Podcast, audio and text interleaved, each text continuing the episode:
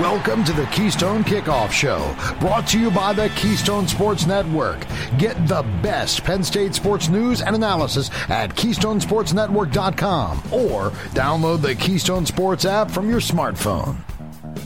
Hello and welcome to the Keystone Kickoff Show. I'm Jim Galante along with T. Frank Carr.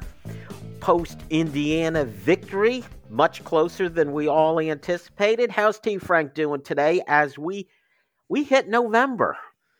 Yeah. Uh, also hit a new record, I think, for film rooms that I put out at bluewhiteillustrated.com. I did try to do shorter videos, and it turned out that they were just the same length, but I did more. So I think there were four for the offense and three for the defense. So seven, uh, almost an hour and a half of film study if you want to check any of that out. Uh, and please do, because otherwise I've wasted my time. Well, it's always good stuff when uh, T. Frank does his analysis. And T. Frank, just because you did all that doesn't mean I'm letting you off the hook. We want more. We want more of that analysis. Oh, oh good. Good. Well, and let's start with the offense. Why not? Let me start with this, T. Frank. After Ohio State, oh mm-hmm. for their first 15 on third downs, just a disaster as far as the offense went. We assumed we would see some changes coming to us the mm-hmm. following mm-hmm. week with Indiana. Did we see changes? So, yes, we did. And this is partly the nature of football because Indiana runs a very different defense than Ohio State. So, Part of it is and will always be matchup specific. The coaching staff is going to pick the best plays and the best plan to attack that week's opponent. So it's not like they're playing Ohio State a second time. It's like, okay, this is what we should have done. Um, but there was some differences in this defense um, that they found different ways to attack it, and uh, they did some things that were different from even previously seeing teams that were a little more aggressive playing uh, cover one and some zone coverages off of that. So attacking the middle of the field was something I harped on all of last week, and they did it. They attacked the middle of the field several times. In fact, I'd say the meat of the offense came over the middle. And again, part of that is because Indiana ran cover zero a couple times, and Drew Allar absolutely beat it with great throws down the field.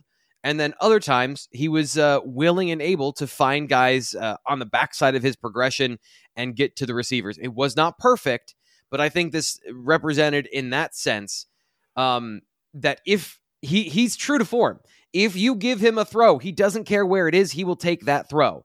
Uh, he just has to be able to see it on that given play. So thrown over the middle, Indiana, I think, like the rest of us saw on on film, hmm, he doesn't like to use the middle of the field and he made them pay for it. So a, a, good performance to not have a tendency in this game and to break some of those and become, I think, a little bit balanced, more balance of an offense to show teams that you can't do those things against Penn State or they will engage all of the things that they did against Indiana and and perform, I think, generally well. You know, uh, T. Frank, you talked about the coaches coming up with the best plan based on the defense that is going to be presented to them.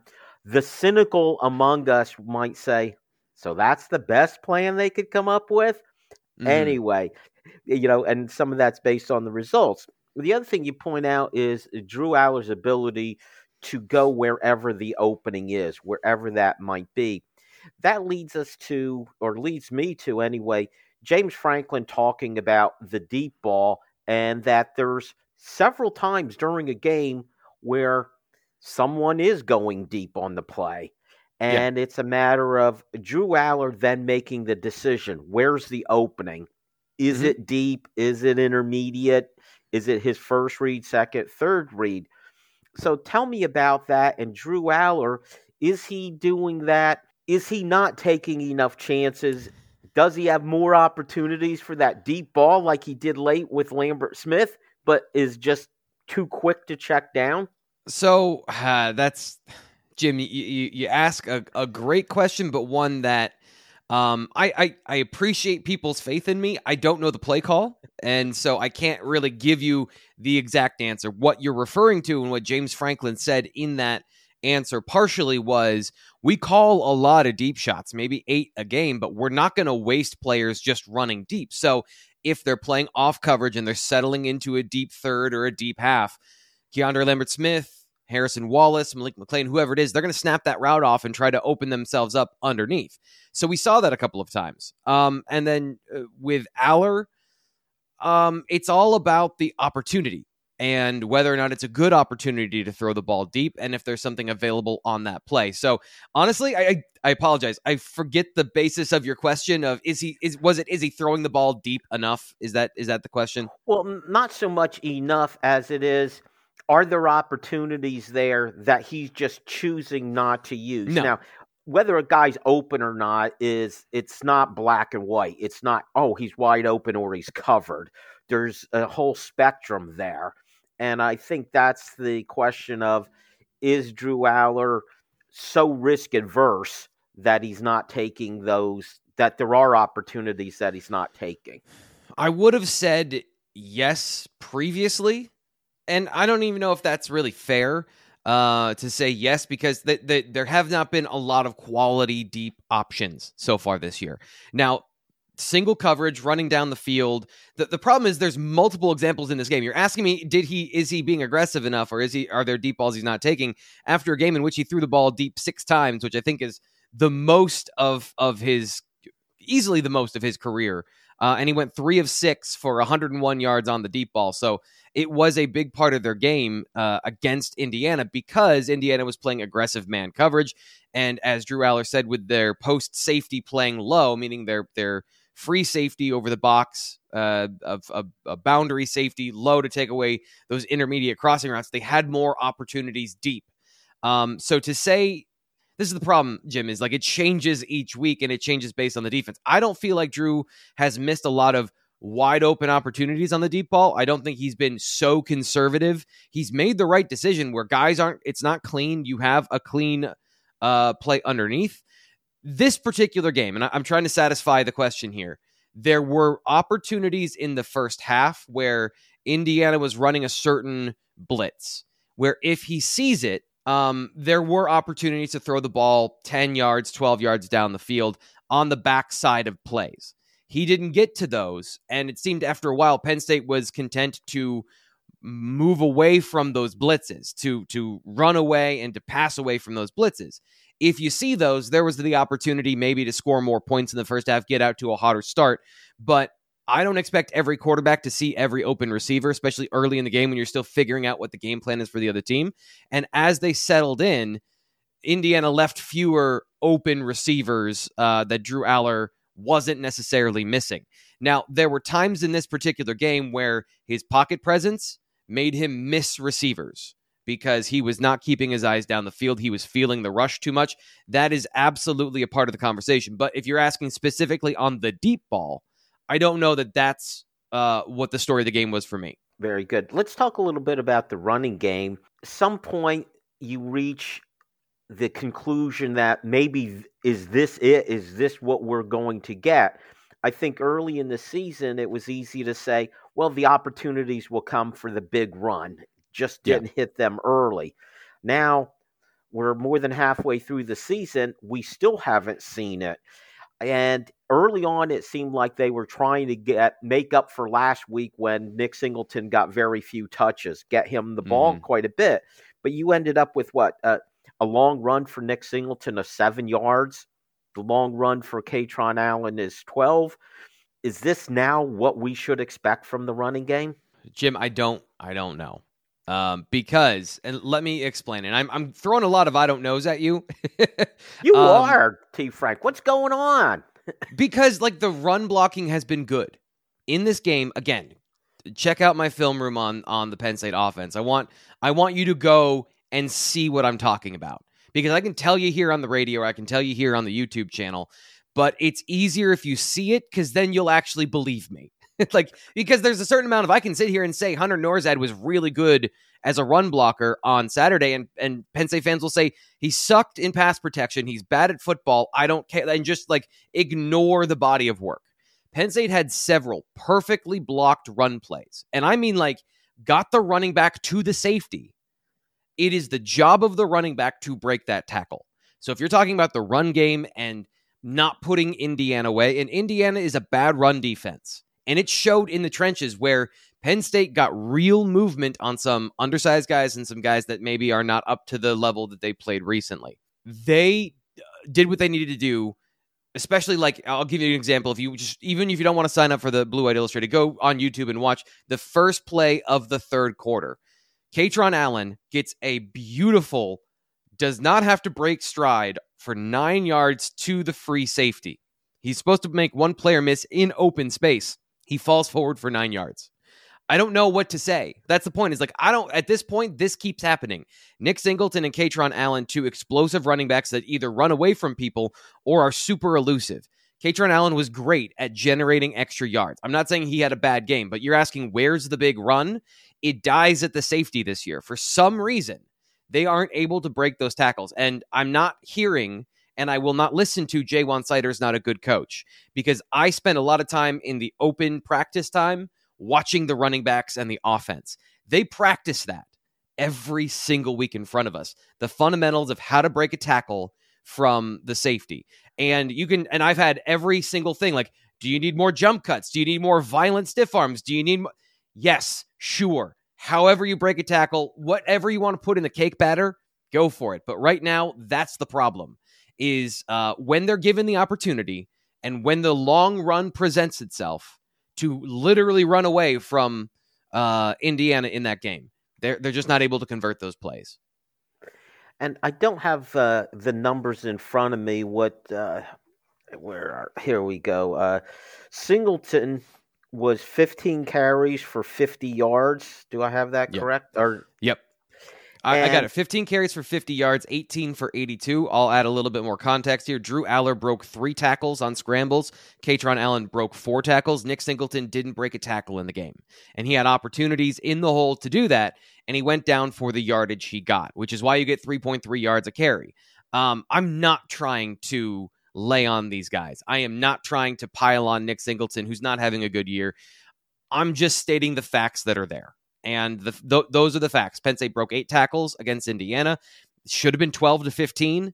Um, and their star running back is struggling with, I just think, a crisis of confidence at a certain point of just being able to plant his foot into the ground and explode through contact because you get an ankle, you get a helmet on his shin, and he goes down where you would think normally a power back, somebody who runs violently, if you hit him high, he bounces off. You hit him low, he kind of falls like a tree. And and I don't I don't know how to fix that. Like I'm not a sports scientist, I'm not a running back coach.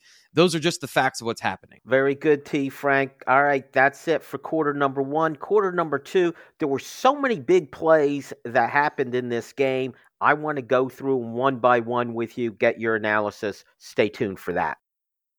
Hey, Penn State fans, here is your chance to take something off your bucket list. That's right, Go PSU RV is offering a full range of RV setups ready for a weekend of great tailgating at their Lions Den, which is the closest single game RV overnight lot to Beaver Stadium. You can arrive anytime Friday afternoon, stay until Sunday morning, avoiding all that traffic. Don't miss this unique opportunity. Go online to gopsurv.com and reserve your RV today.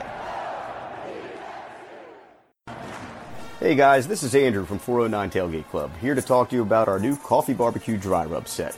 Over the years, we've developed some great tailgate sauces and barbecue dry rubs, but our new coffee rubs are totally unique spice blends, low in sodium, and feature Happy Valley's finest coffee, W.C. Clark's, roasted right in the cheese shop in downtown State College.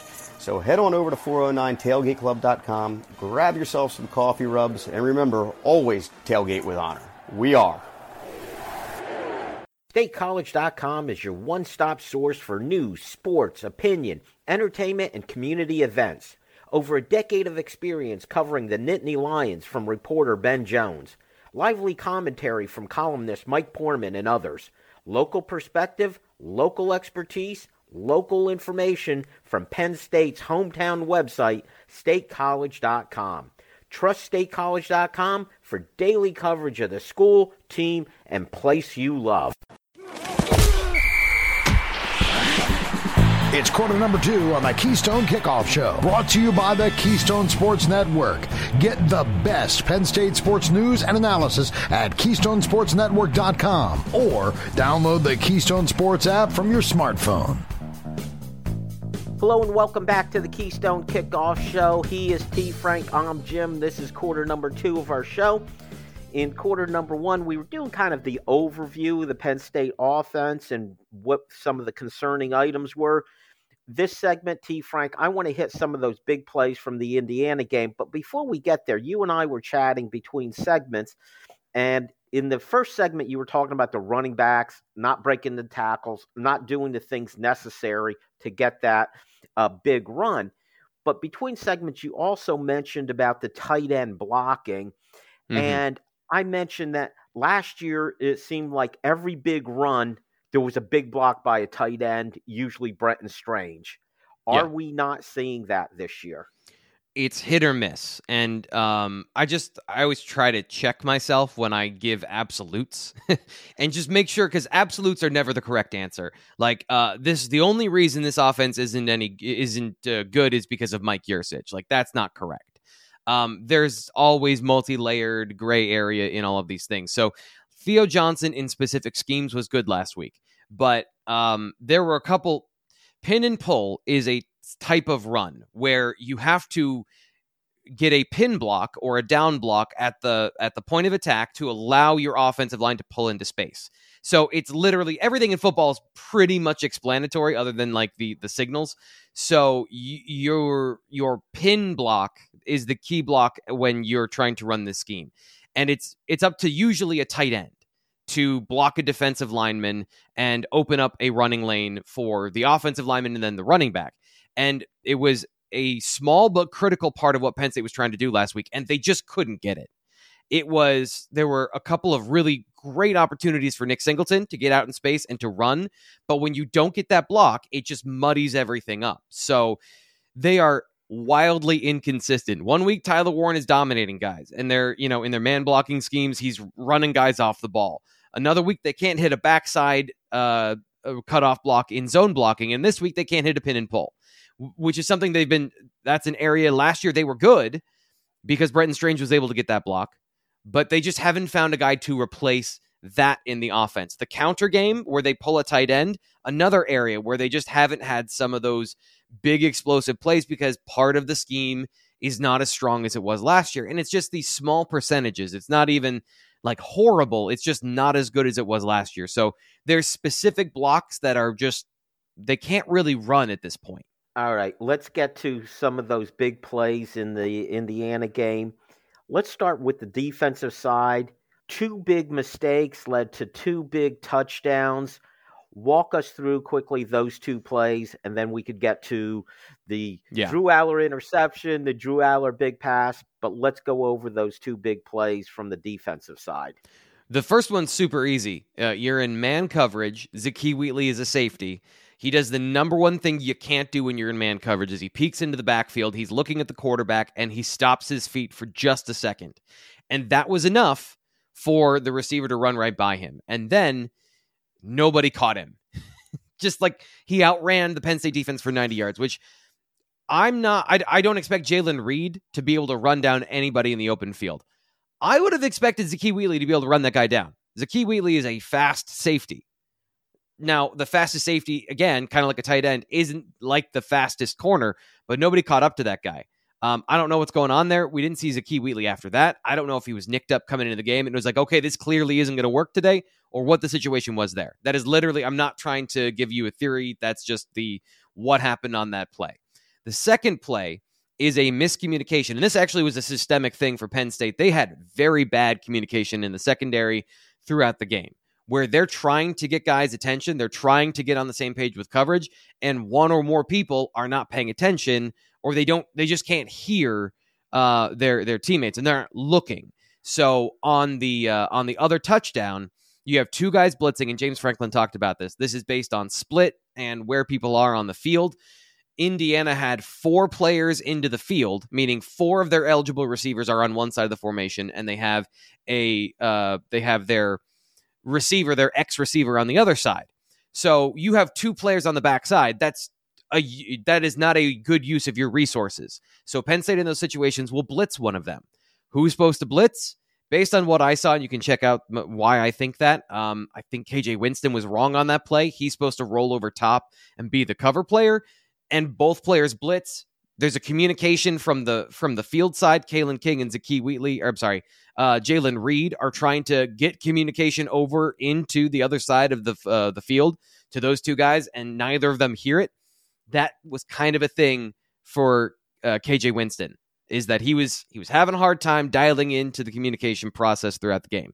So that's what happened. Two young safeties not playing uh, up to the level of awareness they have for the last year and a half, and especially this year. And those mistakes proved very costly. All right, let's move now towards the end of the game. It finally happened, T. Frank, the Drew yep. Allar interception. And we've had the theories come across here. Even our new colleague Landon Tengwall said, you know, last week before this mm-hmm. happened, Jim, maybe he just needs to get it out of the way, get it out of his system. Yeah. He picked a very bad time to get it out of his system. yeah. and it was it was an ill-advised pass, wasn't it? So, it's interesting. It's it was not because so there's process and then there's um, the other things that get in the way. So he didn't make a boneheaded decision from an eyes standpoint or from a coverage reading standpoint. He is still very good at reading coverage. So he didn't fall for the bait. And Indiana runs a lot of complex coverages. He could have thrown an interception multiple times in that game if he wasn't Drew Allar. What he did was he had bad pocket presence and allowed the feeling of uh, the pressure to affect his rhythm of the throw. He had two open receivers on that play.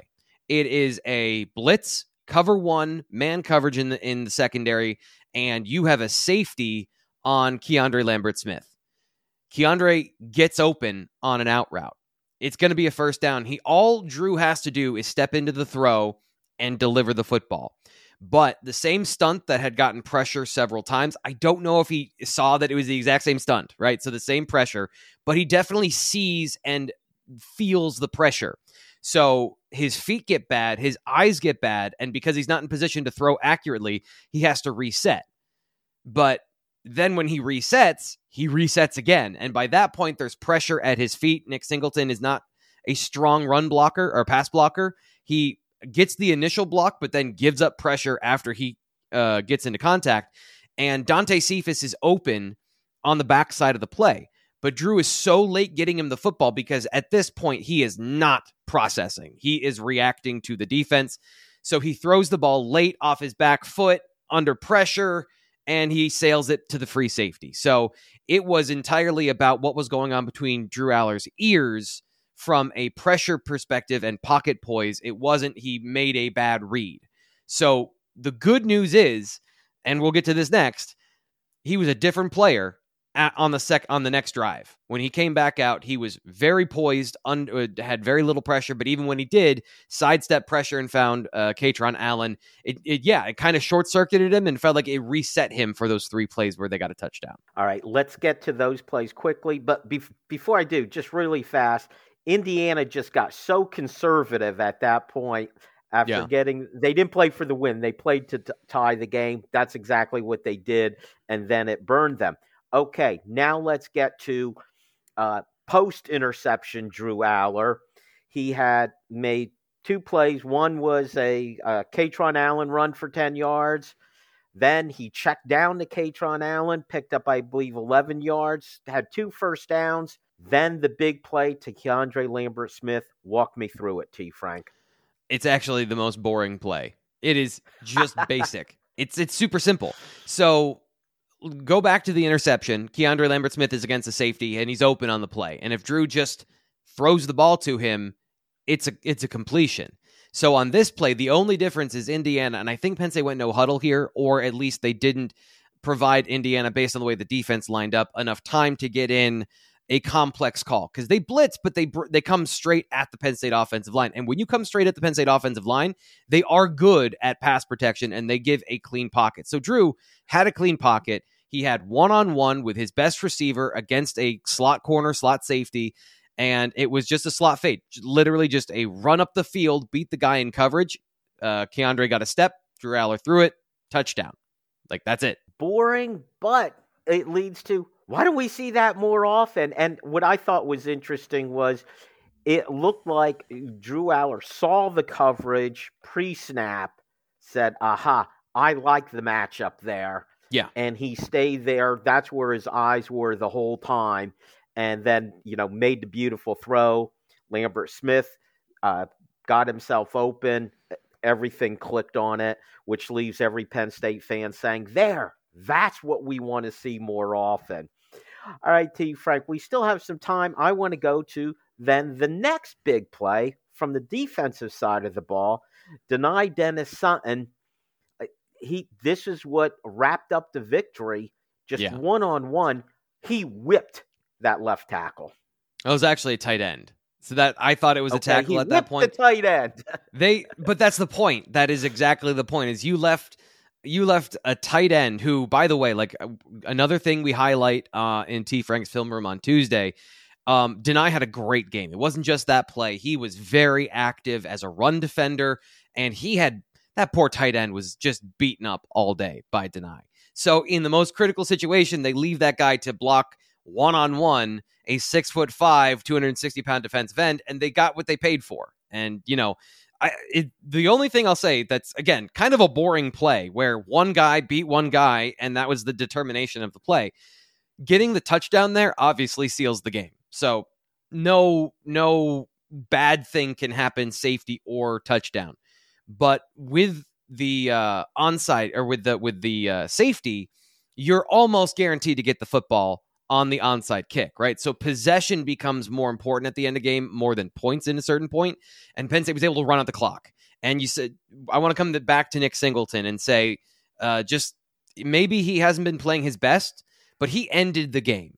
He got a he got nine, I think nine yards or seven yards on a third and whatever it was to convert and run out the clock. So that was a really hard run, and he ran through contact to get that. So I just want to give him credit. Talk about a big play where there was no mess, no fuss at the end of the game because he just straight up ended the game for Penn State. He did, and that's sometimes what gets forgotten in this fandom where we just say, all right, where is that big run? We're not seeing it. So he's not having a good season. There are the plays, it appears, where the running backs, where there are the four, five, six yard runs, where they are maxing out the opportunity. And that run at the end is what Nick Singleton did. All right, that's it for quarter two. Stick around. Quarter three, we've got your questions, and we're going to ask T. Frank.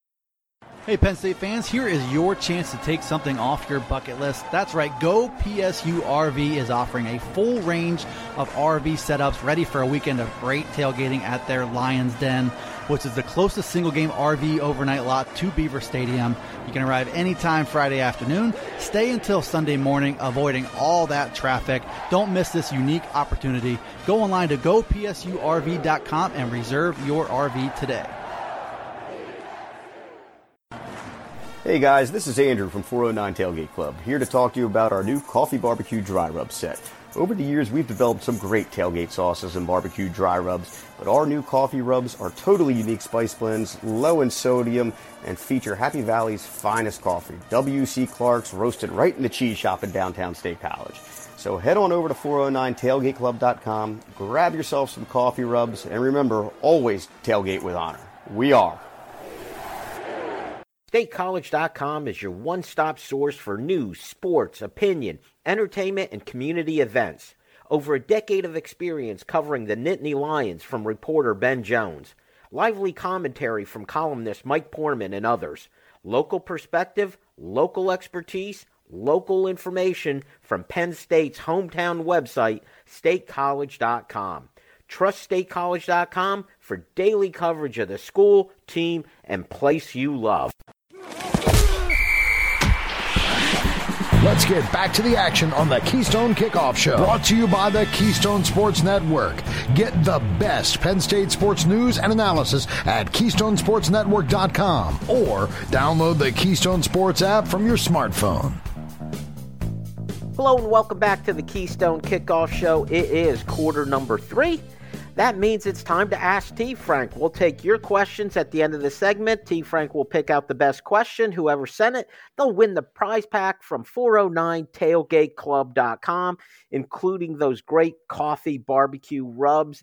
And T. Frank, I mentioned this to you between segments. Um, as we're recording this, just the angle where the sun is like just beating down on me and I'm trying to get at an angle where it's not just glaring off my bald head and blinding the the audience who is watching on the YouTube channel. All right, let's get to it's just question. artistic lighting. Uh, it's a decision and it's artistic. That's what's going on. I like your spin, T. Frank. All right, let's move on to the questions. Let's start with Jason in Bernardsville, New Jersey, who says Coach James Franklin talked about calling several deep shots per game. Obviously, Drew Allar is checking down on many of them. Have you Yep. seen players open or at least opportunities to make a play downfield?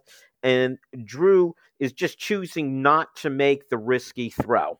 Sounds similar to what I asked you, T. Frank. Uh, yeah, and this is this is a frustrating question. After I thought he had his best game throwing the ball down the field and being, I don't want to say fearless, but like smart with the football and seeing everything. There's a couple of throws he's missed, right? So uh, this is the this is the when you're having a problem at an area, every little mistake then becomes evidence of the problem instead of like a sophomore quarterback didn't see Keandre Lambert Smith open for a touchdown against Illinois on the road in his first, I think his first road start. Like, yes, there have been evident, there have been plays he has missed, and I can't recall every single deep shot and every single deep shot not taken off the top of my head. But I don't think the issue has been that he's missing open players. It's the decision about does he want to throw it anyway. And to give a small preview of Maryland, Taulia Tagovailoa will throw to literally anybody, and I mean anybody, including the safety. So it's a it's a risk reward with him, and and like that's the nature of quarterbacks. Sometimes is you have guys that are too aggressive. Allar is dependable and safe and making smart decisions, and some of those have resulted in first downs. So yeah, part of it is that, and then here's another thing: is like in this offense when they've been taking some of their deep shots it's been two man routes. It's been play action off of large sets where you have three guys blocking and then Keandre Lambert Smith and another guy running a deep play. So if you got three deep defenders and you got two receivers running down the field, it's much easier to defend. There's less stress on the defense. You're, you're expecting some of those guys to react to the run play. And there's a bunch of different things I can get into that, including like Penn State doesn't run out of an I formation. And yet, every single time they don't use absolutes, Thomas Frank. Many of the times that they've run these big play action shots, it's been out of a single back set, which is absolutely no formational threat because the, the tendency is they they run play action out of that and then they, you give the defense what they expect. So if you want to say the inefficiencies in the offense, there are some from the coordinator, but it's not all the coordinator. There's some from the receivers not getting open. It's not all the receivers, and there's some from the quarterback missing some of those plays or not taking 50 50 balls, which I'll say he was better about doing in this game than he has in previous games of putting the ball to Malik McClain, who isn't clear, but is clear of the safety. You know, one on one contested catch opportunity, but not into double coverage. Uh, very good. And you segued well into our next question from Mark in Fairfax. He said, We know the wide receivers don't seem to get separation. Allar seems risk adverse. Expression I used earlier. And for whatever reason, the running game isn't explosive, whether it's the offensive line issue or running backs.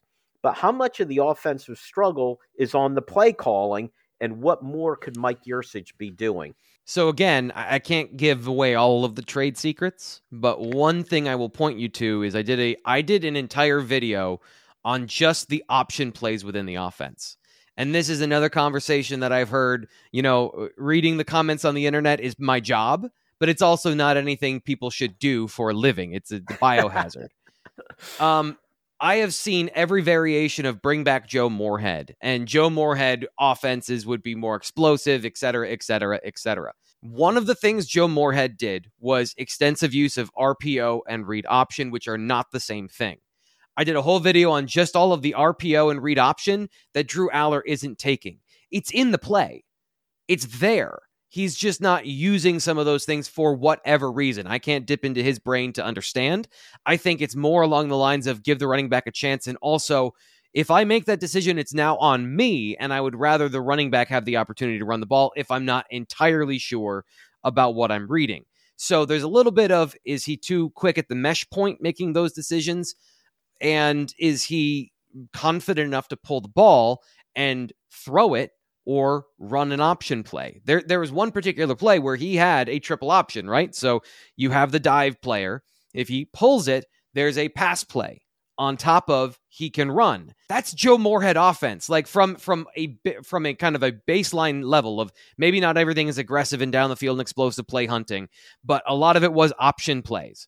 And it's there in the offense. So go check that out and see all of the plays that are all of the dead looks that Penn State is getting in the run game. There are other opportunities. And James Franklin talked about this after the game, saying we need to do a better job in that area. And when he says we, he's being protective of Drew because that is his decision on every play.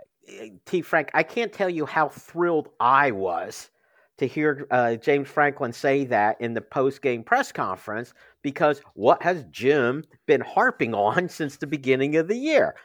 Drew Allar, if it's a read option where you have the option to pull it out, it, it's not an option if you never do it. James Franklin went even further, quoting me, I think, when he said, Yes, some of the things, the openings we saw for Trey Potts at the end of the game is, is because Beau Pribula is a threat to run the ball, correct? Yeah, yeah, and that's why they brought him at the end of the game because it's an obvious run situation. So bring in your running quarterback. There's no subterfuge or question about it. Like this is, hey, everybody, we're gonna run, we're gonna end the game with ten yards here. So bring in an extra hat in the run game.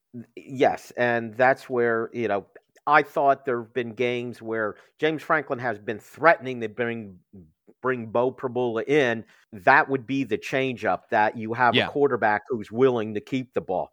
And can Bo I make one last point? More than willing. Yes, you can. Yeah. Drew's capable of doing this. So I've also seen like take all the options out of the offense because he's not using them. If you don't have the options in the offense, it's not like it's giving you an advantage somewhere else. The options are added in there because they're they're an addendum on the play. So it's a it's an escape hatch. It's not like okay, we took the option out of this play and now there's not an unblocked defender in this run scheme. That still is going to be there. It's just you straight you you have no literally no option. He's capable of getting the yards and making the plays with his mind. It's just about unlocking that confidence with him in him to do it. So you don't need to bring in Beau to do all of these things. It's just Beau would do more of these things because he has a propensity to do that all the way back to high school. And I also don't like the thought that yes, that Drew Allar can't run the ball. He's a different runner than Beau Pribula. He's not nearly as shifty. He's probably not going to run for 30 or 40 yards, but He's capable of doing it. He's, I think, more athletic than people give him credit for because of how big he is. Plus, I keep thinking, I want to see this 240 plus pound uh, quarterback run over a 190 pound cornerback. So that's what I want to see. Okay, let's go to Matt in Acton, Massachusetts, who says, Jim and T. Frank, I'd like to ask a question about a comment made on Monday's show with Landon Tengwall about Drew Allar getting that interception out of the way. Is it common in the mindset of college football players, especially active playing freshmen or young players, to keep their stats perfect? I get being perfect would help you get drafted, but no one is perfect and it happens.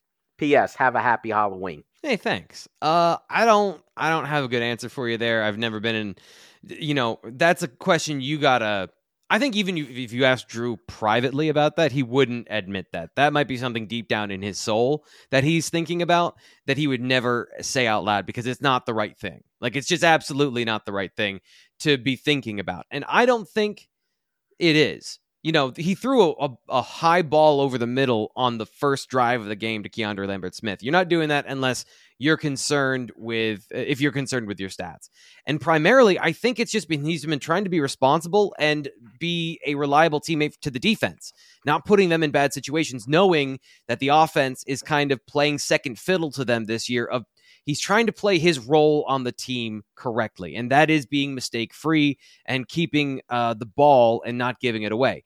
Yes, uh, that has resulted in a bit of a toxic positivity in the turnover margin of they need to play a little more free and I don't think it's for his stats I think it's for he's trying to do the right thing for his team and his teammates. And just to follow up in talking to Landon both on the air and off the air when he talked about this topic, he said the preserving the ball it's such an emphasis you know mm-hmm. everywhere they go it's possession of the ball means so much and that's if you're running with it or throwing it you're carrying the program with you with the ball. And I don't think it was he's preserving stats, like you said, T. Frank. I think it's just he's very conscious of it. And we even had before the season started, remember James Franklin saying, gee, we've gone through 14 practices and Drew hasn't thrown an interception. And it was a point yep. of pride.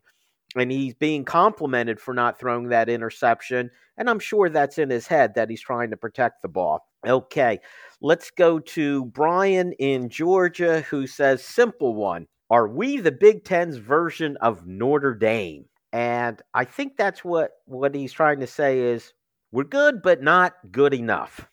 Notre Dame made the college football playoff. Uh, so no, not the Big Ten version of Notre Dame. At least not the the the historical version of Notre Dame. Maybe this year comparably, but no. I, I simple question, simple answer. I would say I would say no. Well, see, I'm gonna I'll just play devil's advocate a little bit in that there is there there's Ohio State, there's Alabama, there's Georgia, the teams that expect to make the playoffs.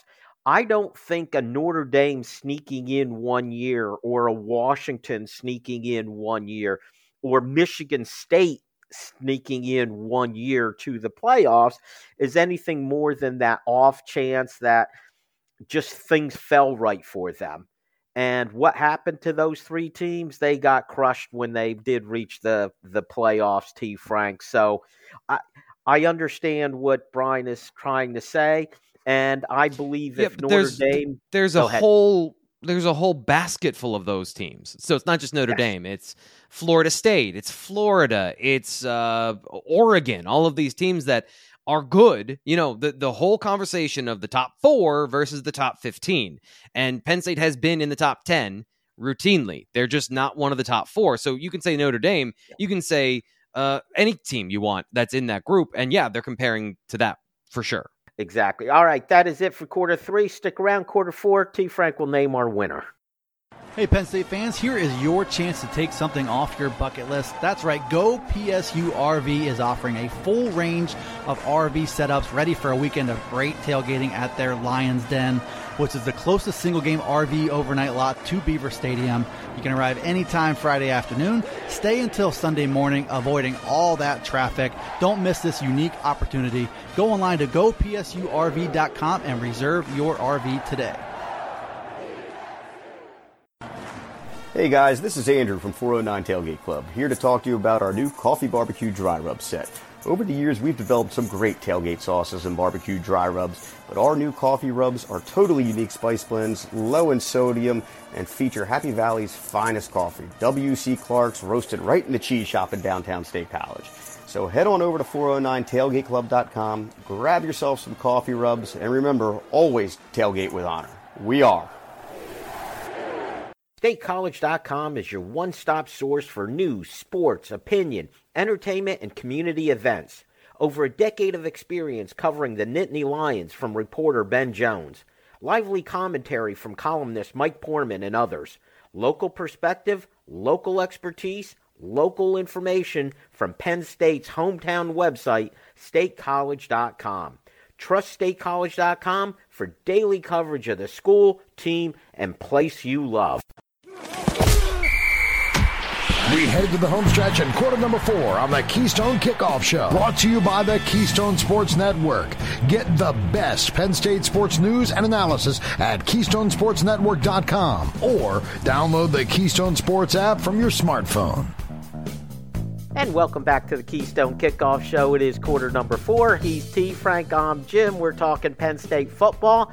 We are going to preview Penn State, Maryland coming up this weekend. But first, T. Frank, we need a winner. Who's it going to be? Going to Mark in Fairfax because the simple reason I got a chance to plug shamelessly T Frank's film room about all the option plays in the offense. Penn State fans want a more dynamic offense. They want better production, and there's some dead plays in there. Um, and I don't think it has to do to change the play calling all that much. Just take the opportunities that are there. And uh, like I said, you can go check all of that out in, in what I did. And it was a great opportunity for a shameless plug. So, Mark, thanks. Appreciate that. We never mind shameless plugs around here, T. Frank, but I will make that prediction next week's Ask T. Frank. we're going to hear more compliments about T. Frank's film room. People, our listeners, they mm-hmm. know what it takes to leg up on winning the the prizes. They are going to brown nose. They're going to suck up to you, T. Frank. You got to actually That's watch it though. That's the thing. I'll be able to tell if you're just BSing or if you actually watched it. So that's the difference. That's what I'm going for. You got to watch it. okay. There's the lesson for you, listeners. Much detail.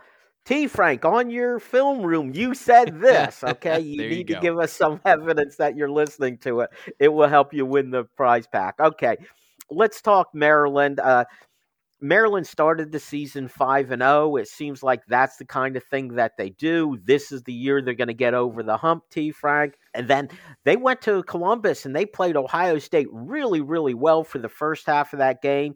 Yep. Things then fell apart. They then lose two more games for a total of 3 losses in a row, losing to Illinois, then bottoming out by losing to Northwestern. So it just begs the question once again who is Maryland are they that 5 and 0 team, that team that played so well early against Ohio State, or are they the team that can't beat Northwestern? Um, I'm still going through all of that. So that's really to me the where it starts is I, I got a general sense for how the team plays, certain position groups, and what what other teams have done based on some of the games I saw. I watched all of the Ohio State game, working through that Northwestern game, but at this point in the week, I don't have all the film digested yet. But generally, what I can tell you going back to that Ohio State game is uh, Taulia Tagovailoa. You could not have a more diametrically opposed quarterback from what Drew Allar is. Now, I wanted to make sure I looked up the the stats this year. He is much better at uh, not throwing the ball to the other team, but he still has a, a lot of variance in his game. So he will, like I said earlier, he'll throw the ball to his team and create some spectacular plays, and then he'll get greedy and he'll throw the ball into double coverage and he'll throw the ball to the other team. So that's really Taulia Tagovailoa in a nutshell. An NFL level talent in terms of arm talent and the ability to spin the ball and get into tight windows with maybe too much moxie, little too much confidence. So um, that's and, and the defense is not good enough to overcome that, right? So they have a good front um, front seven good linebackers, good defensive line. The scheme takes away inside runs, but the secondary doesn't seem like it has the same level of play as the front seven. So there's weaknesses in the team. And, you know, how you match up with those things can dictate whether the game is close or not. And then the last thing I'll say is when you're playing in Ohio State, at a certain point, it's just the overwhelming amount of talent. You can't give them the opportunity to have the football because they throw the ball at Marvin Harrison Jr. enough times, he's going to do something. And that was kind of what happened late in that game is they were able to work and work and work and work and then get some guys open late in the game, even though Maryland, I thought, played their best game of the year. So that's kind of the early setup of what Maryland is and some of the things that led to that five and three heading into this game against Penn State. I found interesting several weeks ago when talking to Drew, about Drew Allar, you used the expression athletic hubris, and he yes. needs a little bit more of it. So maybe he and uh, Taulia need to swap a little bit there and balance out. Yeah. That uh, athletic hubris. All right, let's uh, let's talk about uh, uh, Taulia and Penn State's defense versus him. A year ago, they really kept them under control. Penn State mm-hmm. had a big win against Maryland. How does the Penn State defense approach a quarterback like this? So I think the thing that happened last year is they got uh, an overwhelming amount of pressure, but they also controlled the line of scrimmage. That was on that tear that the Penn State defense went, where Manny Diaz's scheme really clicked with the guys up front specifically. So they were able to take away the running game entirely, put everything on Taulia's hands, and then they were able to attack with you know their defense and the multiplicity of pressures and uh, stunts and twists. So that first salvo, I think, from Manny Diaz when you play him can be overwhelming. Have they adjusted for this particular game? Because Penn State, Maryland is like Penn State, Ohio State for Penn State, right? So they're putting a lot of emphasis on this game. It's a regional recruiting game. So all games should mean the same, but they don't all mean the same.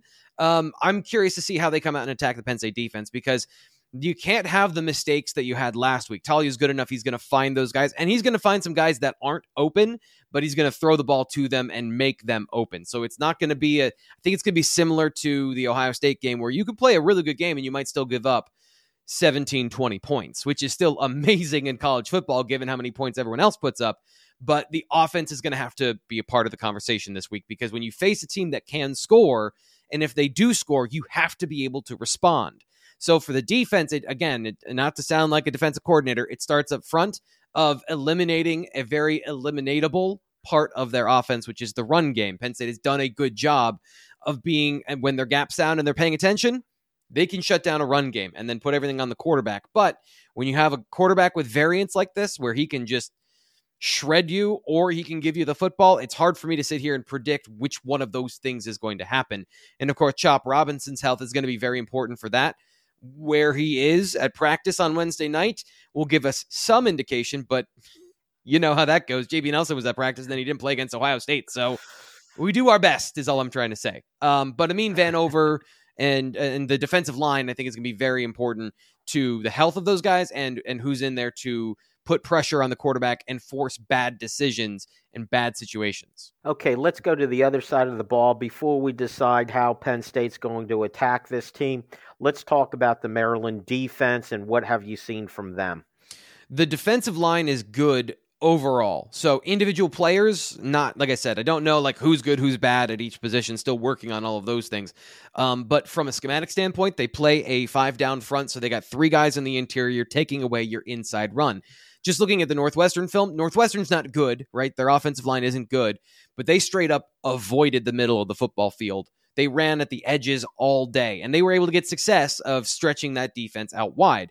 Penn State has not been willing to run outside of their traditional inside and outside zone concepts. So, is it brick wall forehead or are they going to do something different or are they just good enough to move these guys off the ball? I tend to think that this defensive line is going to cause Penn State's run game problems. So you're going to be looking at a lot of stuff off tackle trying to get, you know, the defensive tackle washed down and then attack the linebacker in the bubble there might see more uh we might see more zone here we might also see some counter and some areas to try and attack certain parts of the defensive line um, the linebackers are good Jaishawn Barham is a good linebacker guy that Penn State wanted who chose Maryland um, and then a couple of edge defenders they don't have a great pass rush from like there's one guy that can go beat Drew Shelton or Caedan Wallace or Olu Fashanu on the outside but they can get you with pressure, right? So they can bring four or five, they can blitz their linebackers and create that way. And it's all, to me, from what I've seen so far, to protect a secondary that does not play with a certain level of competency. But also, they're playing a lot of soft coverages. They're playing a lot of cover threes. And this, again, I, I have to go back and look at each game and not just the one against Northwestern, where they're they're kind of playing off coverages. Those are fast receivers. They're trying to keep everything in front of them and they did a bad job of giving separation in those zones, even when you should be on top of that in a zone situation, and there were open throws. So there's going to be some open plays if Penn State can block it up and get receivers out into those uh, into those pass patterns. Now they might play Penn State differently and play more more man coverage, so I'll have to dig into that and find out as the week goes on. If you're now uh, Mike Yurcich with Drew Allar, how do you attack them? What what are you expecting to see from Drew Allar this game? Um, yeah, that's where I again I, I don't know the individuals they might be trying to attack at this point, whether it's uh, an edge defender that isn't a great run player, or if the second line is. I, I tend to think that the second wave of defensive tackles for Maryland isn't as good. So attacking those guys, and that means stringing together drives. And it's not necessarily about Drew Allar, it's about the comprehensive offense and how you put him in those situations. We saw Penn State try to roll the pocket last week, and it, you know, you can only roll the pocket so many times before the defense is able to predict and attack where you're going to roll. So I don't think that's a necessary answer of getting him out into space and getting him to see players on one side of the field. I think it's just going to be run your offense. Um, they don't change a whole lot week to week, Jim. They they just don't do that. There's no radical change within this group. It's about the plays from the base offense you select that week.